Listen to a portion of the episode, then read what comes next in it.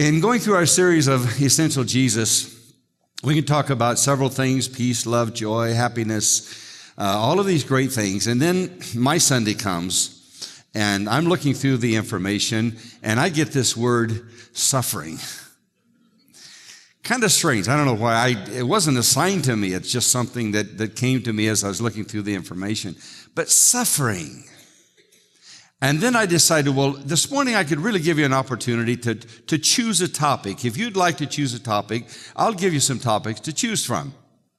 If you want, we could talk about mutilation, decapitation, Arctic vortex, unemployment, death, illness, disease, child abandonment, child capturing, child sex slave operation, we could talk about all of these things and we really don't have to pick because we are going to talk about all of the, all of those things because they really fall under the topic of suffering. Suffering is when you and I experience a very unpleasant time as a result of an illness, a sickness, an injury, a loss. It's times where we have experienced, we've had to endure something that was either inevitable or unavoidable.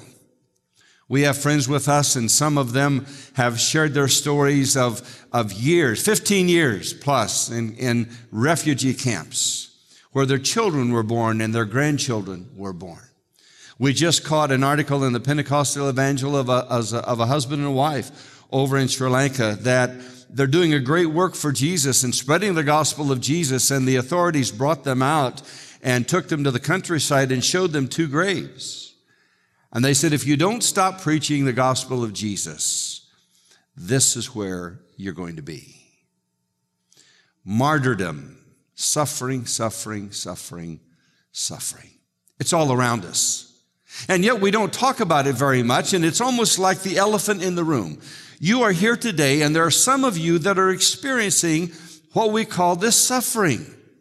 And it has its degrees and it, is, it has its capacities, sometimes based upon where we are in our walk with God, how strong we are, mature we are. Because I got to be honest with you today, there are some people that will suffer over a hangnail. I mean, they just get a hangnail and you think it's, it's, they're on their last leg.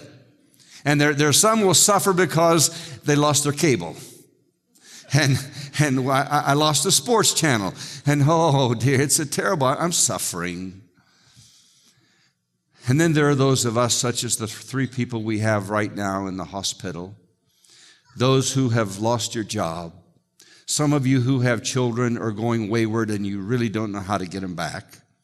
We have those who just recently, this last Monday, Darlene Payne, and, and we had the funeral for her husband, Frank. And I'm sensing as God put this into my heart this morning that He says there's a lot of people in this room today who are experiencing suffering, but they have some reservations about it. They don't know how to deal with it. And, and because it's, it, we have a tendency of ignoring it because it's just not one of those feel good topics. We could preach on victory and salvation and rising from the grave and healing and miracles and wonders and signs. And, and we just, you know, it's kind of a, makes us feel good, but let's not talk about suffering. But friends, I got to tell you, it's all around us. It is all around us. The homeless, the children being abused, it, it is around us. So we're not going to ignore it this morning. We're going to deal with it because Jesus dealt with it. Jesus was essential in all of their lives. And you say, but, but I'm suffering. I'm in the midst of what Pastor Jason talked about the anxiety, the stress, carrying all of these things, and, and, and, and I don't have an answer. Well, I have an answer for you today. His name is Jesus. Let me read you a little bio about this man that we're talking about. Here is a man who was born in an obscure village, the child of a peasant woman. He grew up in another village. He worked in a carpenter shop until he was 30. Then for three years, he was an itinerant preacher. He never owned a home. He never wrote a book. He never held an office. Never had a family never went to college. He never put his foot inside a big city. He never traveled more than 200 miles from the place he was born. He never did one of the things that usually accompany greatness. He had no credentials but himself. While still a young man, the tide of popular opinion had turned against him. His friends ran away. One of them even denied him. He was turned over to his enemies. He went through the mockery of a trial. He was nailed upon a cross between two thieves. While he was dying, his executioners gambled for the only piece of property he had on earth his coat. And when he was dead, he was laid in a borrowed grave through the pity of a friend. I believe this morning I'm far within the reaches when I say that all the armies that ever marched, all the navies that were ever built, all the parliaments that ever sat, and all the kings that ever reigned, all of these put together have not affected the life of a man upon this earth as powerfully as has the one solitary life of Jesus. Jesus is essential. Essential simply means important, it's necessary, and it's unavoidable. And you can't live on this earth very long, and you can't be a part of life very long, be married very long, be in ministry very long, have kids very long, before you understand that Jesus is essential. And I'm not going to take you through the whole list, but I've got to tell you this morning because I, am excited about this. I, I believe it's timely. I believe it's fitting. But I've got to tell you, my experience in life is the things that we have walked through, not only prior to Barbara and I being married, but after those years. We have learned that Jesus is the answer. When your child is born and the doctors say there is no soft spot in the top of his head, we have to do surgery. We went to Jesus, went back for the x rays, and the soft spot was there. No surgery was needed. When you get diagnosed with incurable diseases, you get diagnosed with cancer, you get diagnosed with the things that affect your life, you go into ministry where you have no promise of pay, there are no salaries, there are no benefit packages. We've learned over the years that Jesus is essential. And because of that, there's times in our lives that we've experienced the suffering, but we've learned to turn it over to Jesus. You see, Barb and I are at this age, in that boomer age, where we didn't grow up with all of the electronic technology. And some of it is still foreign to us, but, but in my growing up years, and maybe, maybe we didn't do it just perfect, but it worked. When we had a need, we took it to the Lord. When we had a need, we made it a matter of prayer. We didn't text it. We didn't Twitter it. We didn't email it. We didn't phone call it. We went to God in prayer. And I still believe that of the 65 plus million believers in our country today, if we would begin to practice that a little bit more, we would put most of the psychiatrists and therapists out of business. Because I still believe, I'm old fashioned enough to believe that a lot of the things that we need answers for can be found right here at the altar. I believe that. And you say, but, but, but I don't, you know, time. It, there is no excuse. I believe that when we experience these things in our life, that, that there's times you say, well, but I can't get alone. Listen, it would be worth your while to rent a motel room for 24 hours and leave your cell phone at home, leave your laptop at home, leave any mechanical or electronic device at home, lock yourself in that room, get on your face before God and say, God, if you don't do it, it's not going to get done. And I believe that God is faithful to answer us. See, that's why Jesus is essential.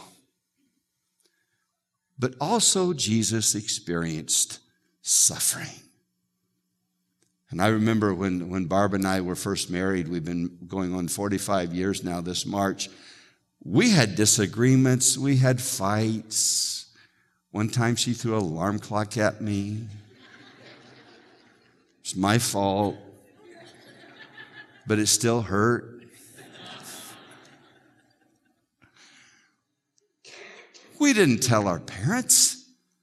We didn't get on the phone and talk to Johnny and Susie. We didn't sit and chat about it over coffee. We, there was a lot of forgiveness and a lot of I'm sorry's and a lot of apologies. But the bottom line was we asked Jesus to work in those relationships. And friends, I think we've gotten away from that. We've gotten away from that. So I want to take you through this morning, just for a few moments. I want us to begin to look at what I call the suffering psalmist. Because in Psalm 22, in fact, Psalm 22 is probably the most quoted psalm in the New Testament. And Psalm 22 is actually one of your readings this week. When you're reading through the Essential Jesus, you're going to read Psalm 22. But I want us to take a look at the, what, what I call the suffering psalmist. In order to understand this, we have to understand Scripture in its original context.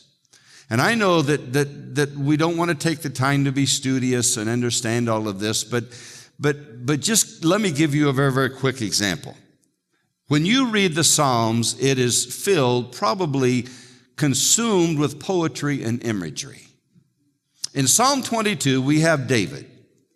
And we have in just a moment, we're going to read some of his, his thoughts. But in Psalm 22, with the imagery that is there, as an example, Psalm 22, David says, I was surrounded by dogs, lions, and bulls. And we can't really find a place, we can't find a location, we can't find a scenario that would verify that there was dogs, lions, and bulls that was around him ready to eat him up.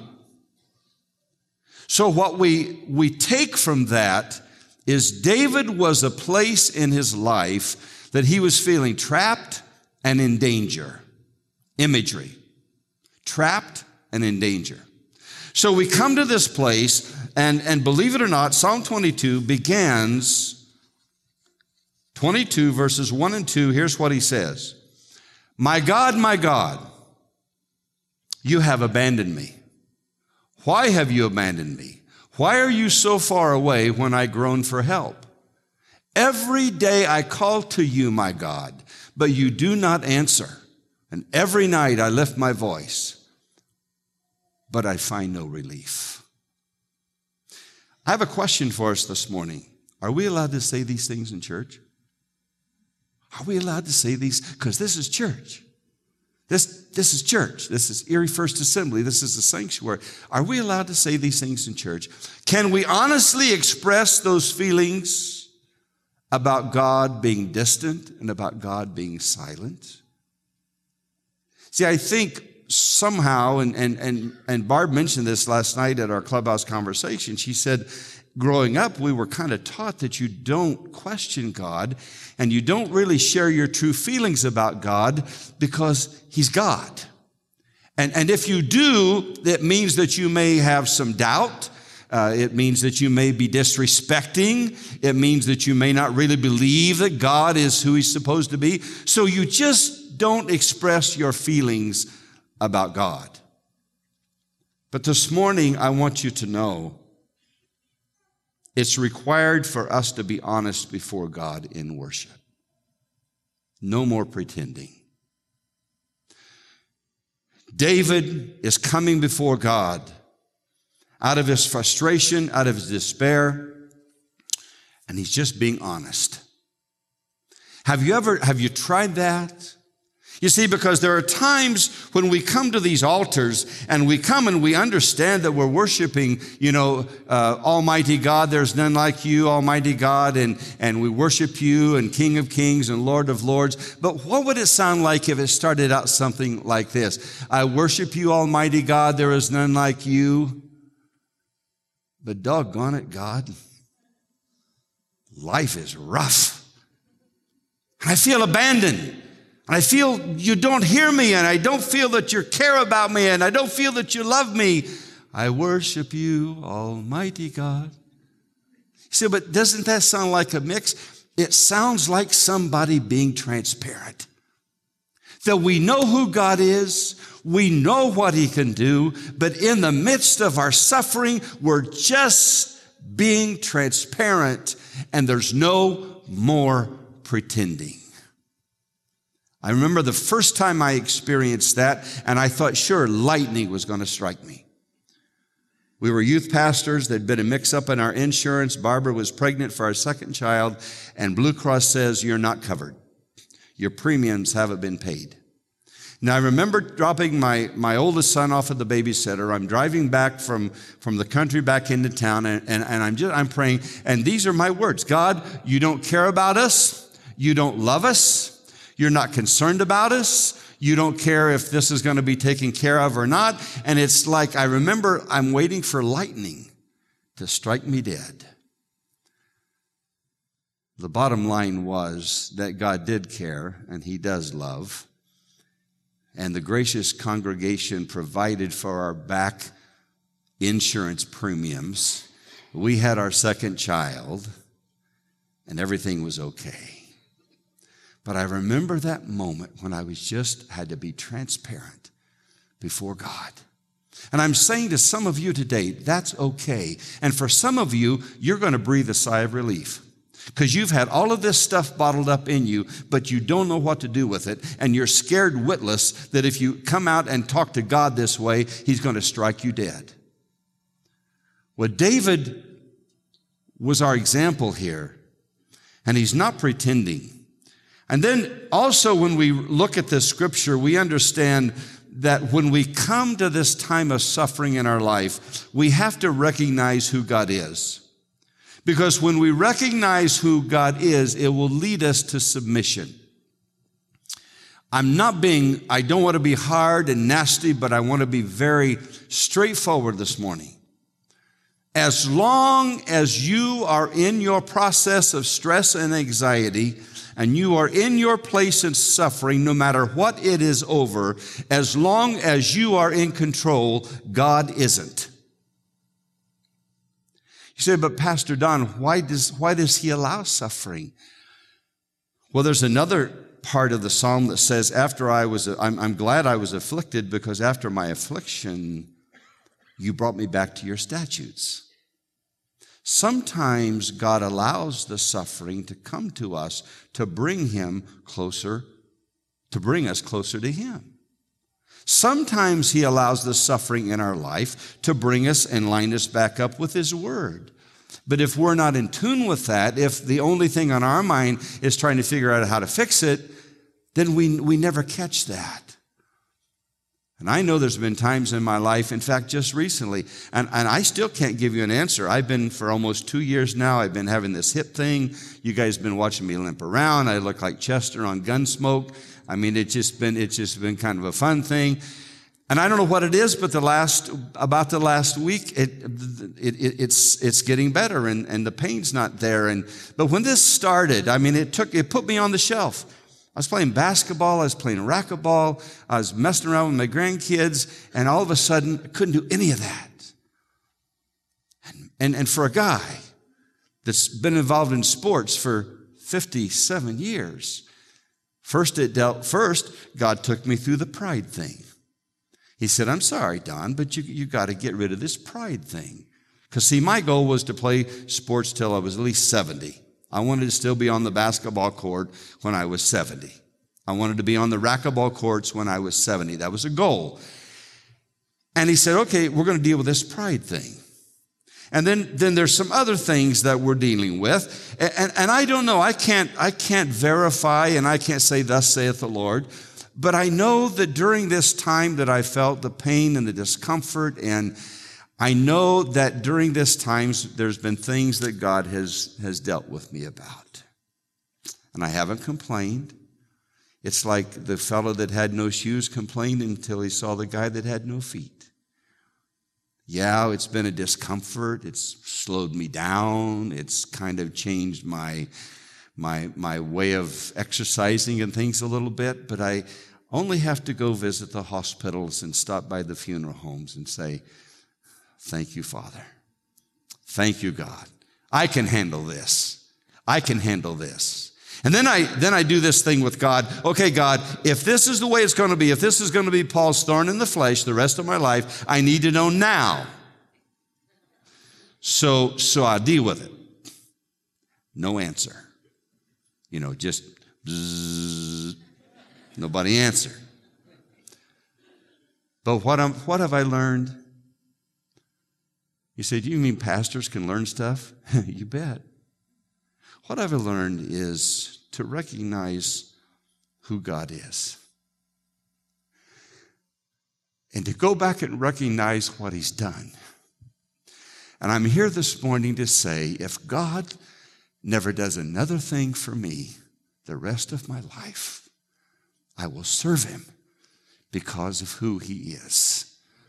See, that comes to a place you say, well, you got this submission thing wrapped up? Probably not. You, you, know, the way God works, He gives us a little break and then He hits us with something else down the road. That, that's just how He is. His sense of humor, heavenly humor. But it, it brought me to that place of submission. It brought me to that place of recognizing who God is and understanding who's in control.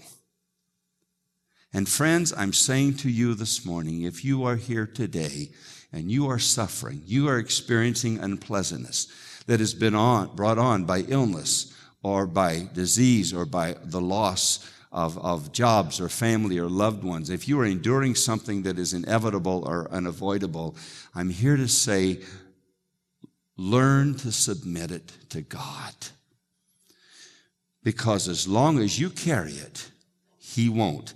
And I don't get those things too often. It's just, it's not, you know, God just doesn't throw those things at me every day. But, but I'm standing there and God says, tell them, as long as they're going to carry it, I won't. And it is, it is hard to release those things. It's hard to release our future. It's hard to release our children. It's hard to release those, those maladies that we have in our body. I understand that. But see, that's why Jesus is essential.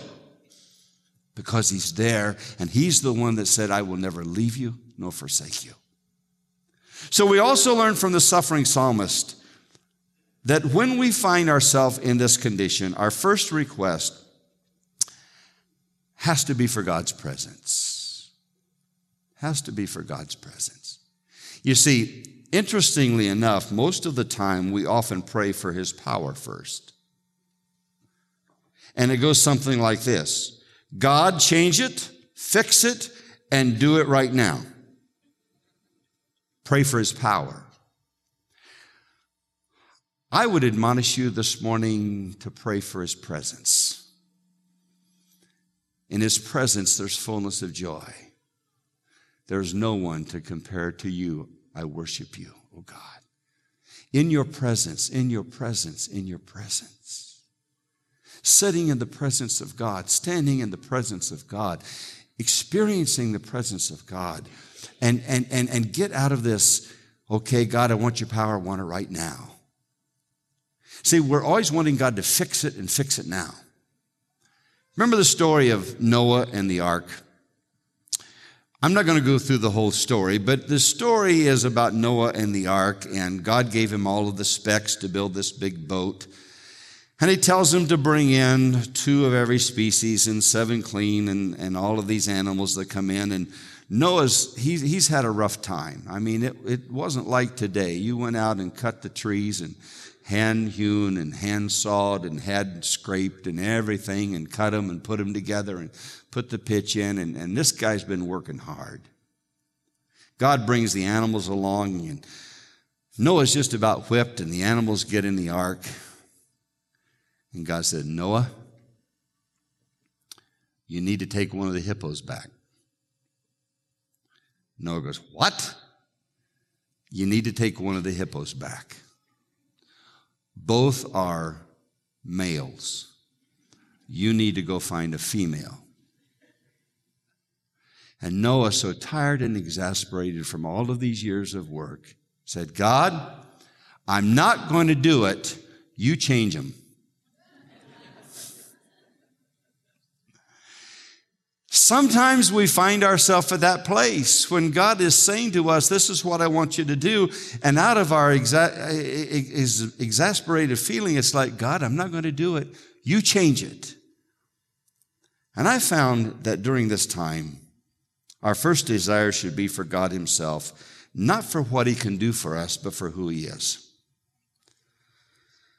Even when we have feelings of doubt, despair, hopelessness, we know that God is with us in our suffering. Then, not only the suffering psalmist, but then I went on and I found scriptures that talks about the suffering king, and I found the correlation between Matthew and, and Psalm. So Matthew 27, verse 46, this is what Jesus said.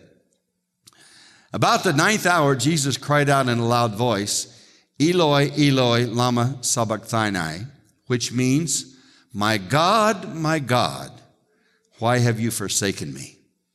David in Psalm 22, verse 1, My God, my God, why have you forsaken me? And all the way through Psalm 22, there is a direct parallel between David and Jesus, and we see that lineage taking place there. But when you look through Psalm 22, you find this David forsaken by God, Jesus forsaken by God. Mocked and scorned, experienced great thirst, pierced hands and feet, humiliated, cast lots for clothing. All of these things that are taking place, we find Jesus experiencing. And the portrait of Jesus that we see is one of pain and suffering. In fact, Psalm 22, verse 24 says this For he has not despised or disdained the suffering of the afflicted one. He has not hidden his face from him, but has listened to his cry for help. That's the suffering king. Now, let me pause just for a moment to give you something to think about. Most of the time, when we think about Jesus suffering, we think about a physical suffering because that's most of what we read nails, thorns, spears, whips, beatings we think of a physical suffering. In fact, if you f- would flash through your mind the passion of the Christ, that's, that's kind of what you see. Let me propose something to us this morning. I'm not so sure that the sufferings of Jesus were as much physical as they were spiritual. And the reason I say that is because if you look in the life of Christ, you'll find the time that he went into the temple. And the scripture says that he was angry. Now, he wasn't just a ticked off angry. He went into the temple, which was designated as a house of prayer, and he was watching it being turned into a den of thieves. And I believe there was a suffering, there was an emotion, there was an intensity, there was something taking place inside of him because his father's house was being desecrated. If I had to unpack, time to unpack that today, we could parallel that with the church of today. What's it look like? What's it doing? How's it acting? And is Jesus still feeling that angst of the church of today? I think there was another time when Jesus was on the cross and he turned and he said, Mother, this is your son. Son, this is your mother. I think there was a spiritual uh, concern, a spiritual grief going on because he was leaving his family. He was leaving his mother. He was leaving the ones that he loved. And it wasn't a physical suffering, there was a spiritual suffering. And we find him in the garden, kneeling before his heavenly father and, and the scripture says it's, it's called hemothrombosis. It's when the, the, the pressure is so intense that the capillaries burst and, and blood literally, literally comes out of the pores. And Jesus was here sweating blood and, and, and, and Father, you know, if, if it be your will, let this cup pass from me, but nevertheless not my will but yours be done and, and, and, this is this this is this is suffering that's going on inside of him but it wasn't so much physical it was spiritual. So Jesus knew what it was like to suffer. He knew what it was like to experience these feelings. But I'm here today to tell you, friends, the same Jesus who endured the suffering, the same Jesus who emerged out of that grave and walked in victory. Listen closely. He is here.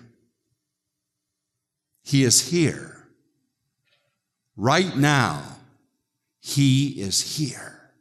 His presence is here. To come in and fill your heart with hope. To come in and give you that strength to release whatever it is you're experiencing. I know it, it's not redundancy and I'm not repeating, I'm repeating myself for a fact because God won't let me get away from it. Whatever it is you're experiencing, if you are going to carry it, He won't. I believe that that's a word that God wants to give us this morning. So we have the suffering psalmist and we have the suffering king. But what about you and I? Saints, saved, redeemed, forgiven, cleansed, baptized, set free. What about, what about us? How, how does this relate for you and me today? I believe that Psalm 22, as you read through that this week, Psalm 22 is, is there's basically four things that's, that's happening here. First of all, I believe that the psalm is calling us to honesty before God. Tell him how you feel. Do you really think that you have the vocabulary to upset God? The creator of this universe. Do you really think you have the word capacity to tick God off? See, because He knows our intents, He knows our thoughts, He knows our hearts, and we come before God. And, and, and I believe the psalmist is saying that, that starting today, when we're in that midst of suffering, we have to be honest before God. Secondly, I believe the psalm is calling us to submission to God. There are some of us this morning that's carried your burdens far too long. We have learned, and, and it's as parents, parents, if you're here today and you've got children that don't know Jesus, and they're out there just wandering and stumbling around and doing all kind of stupid stuff, they're still your children. You still love them. But there's a point in time you have to release them to God. And, and, and they still, the feelings and the emotions, and I, I and I can't, ex, I can't express it because it's so deep, but, but I remember it hasn't been that long ago, a couple of years or so, when Barbara and I, we didn't even get a call because our son couldn't talk. He was so broken. We got a text. Mom and dad, please pray. I can't talk right now. I'll call you later. We knew something wasn't good when we finally, when he finally gathered his composure to call, he said, My wife has come in and told me that she doesn't want to be married to me anymore. She's leaving after 11 years and two grandkids.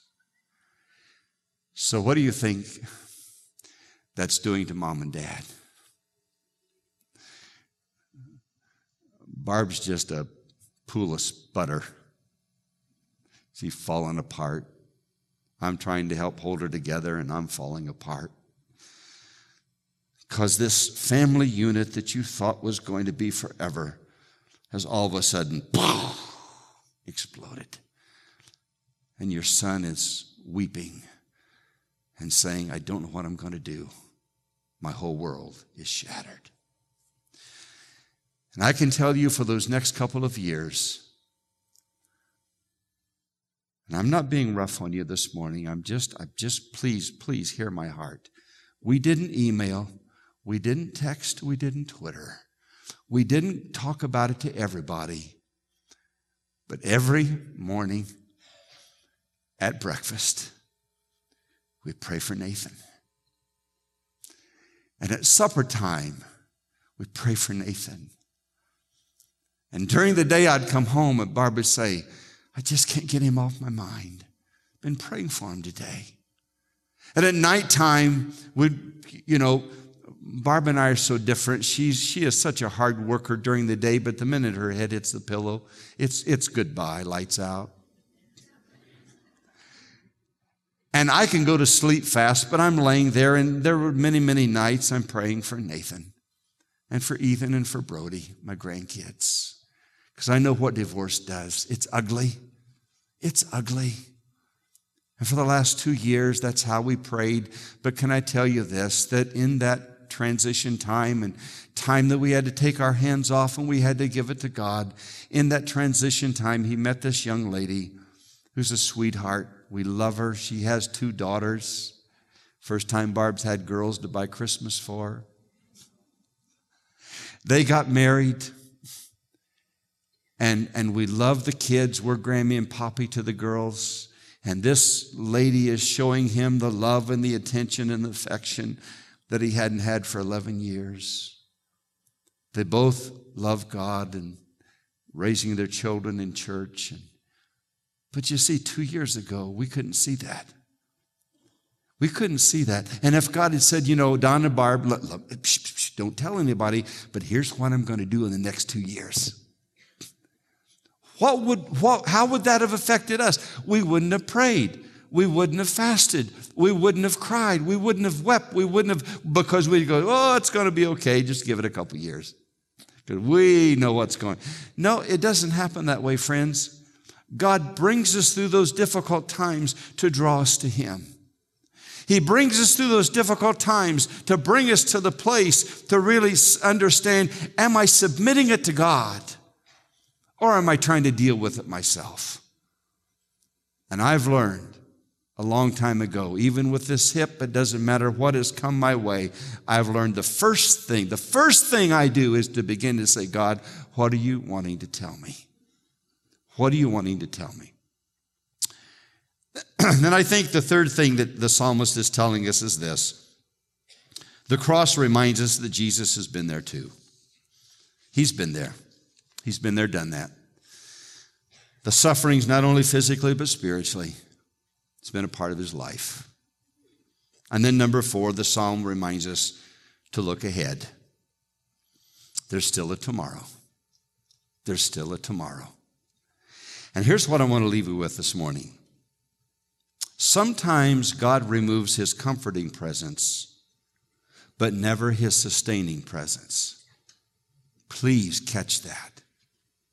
Sometimes God removes his comforting presence, but never his sustaining presence.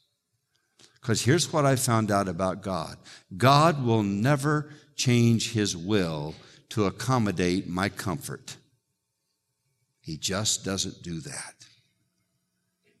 Sometimes God removes his comforting presence, but never his sustaining presence. Let me put it to you in, in, in everyday terms. Even when the sun doesn't shine, it's still daylight. That would preach. Even when the sun doesn't shine, it's still daylight. In other words, hold on, my child, joy comes in the morning. And even though we can't see the sun, it's still daylight.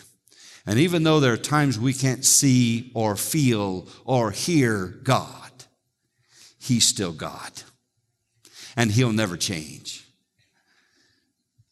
No matter where you are struggling today, Jesus hears your cry and He will answer because Jesus is King and He's still in control. He wants to reach into your life and bring His presence close. And that is why Jesus is essential. Would you stand with me this morning? So, Father God, we thank you today. You've given us a whole lot to think about. But, Father, we know that you're not a God of coincidence. Father, I'm standing on the floor down here looking at these words on the screen that we were led in worship. And Father, you prompted Pastor Jason to come and give us a word. and you put a word in my heart, and you've given us a message on suffering and how to deal with it and, and, and what it accomplishes. You're not a God of accidents and coincidence, but you're a God of intention. And Father, I pray for my precious friends in this room today who are experiencing suffering. It's real. Stop faking it. Stop pretending because it's real. It's reality. But you've given us hope and you've given us help, and you will be there. Even when it seems that comforting presence is removed, your sustaining presence will not be removed. So, Father, we rejoice today. We rejoice. We walk out of this building excited because you are in control. You're the Lord of glory, the great I am, the Alpha and Omega, the beginning and the end. God, your name is wonderful. You're the Prince of Peace, the everlasting Father throughout eternity. You are the Lord of glory, the King of kings. And we rejoice in that today. And Father, we leave here knowing that you love us, that you love us. We ask that you go with us today May we walk in your peace and your presence. In your name we pray. Amen and amen. Give God praise this morning because He is in control. And no matter what you're going through, God will see you through it. Have a great day in the Lord.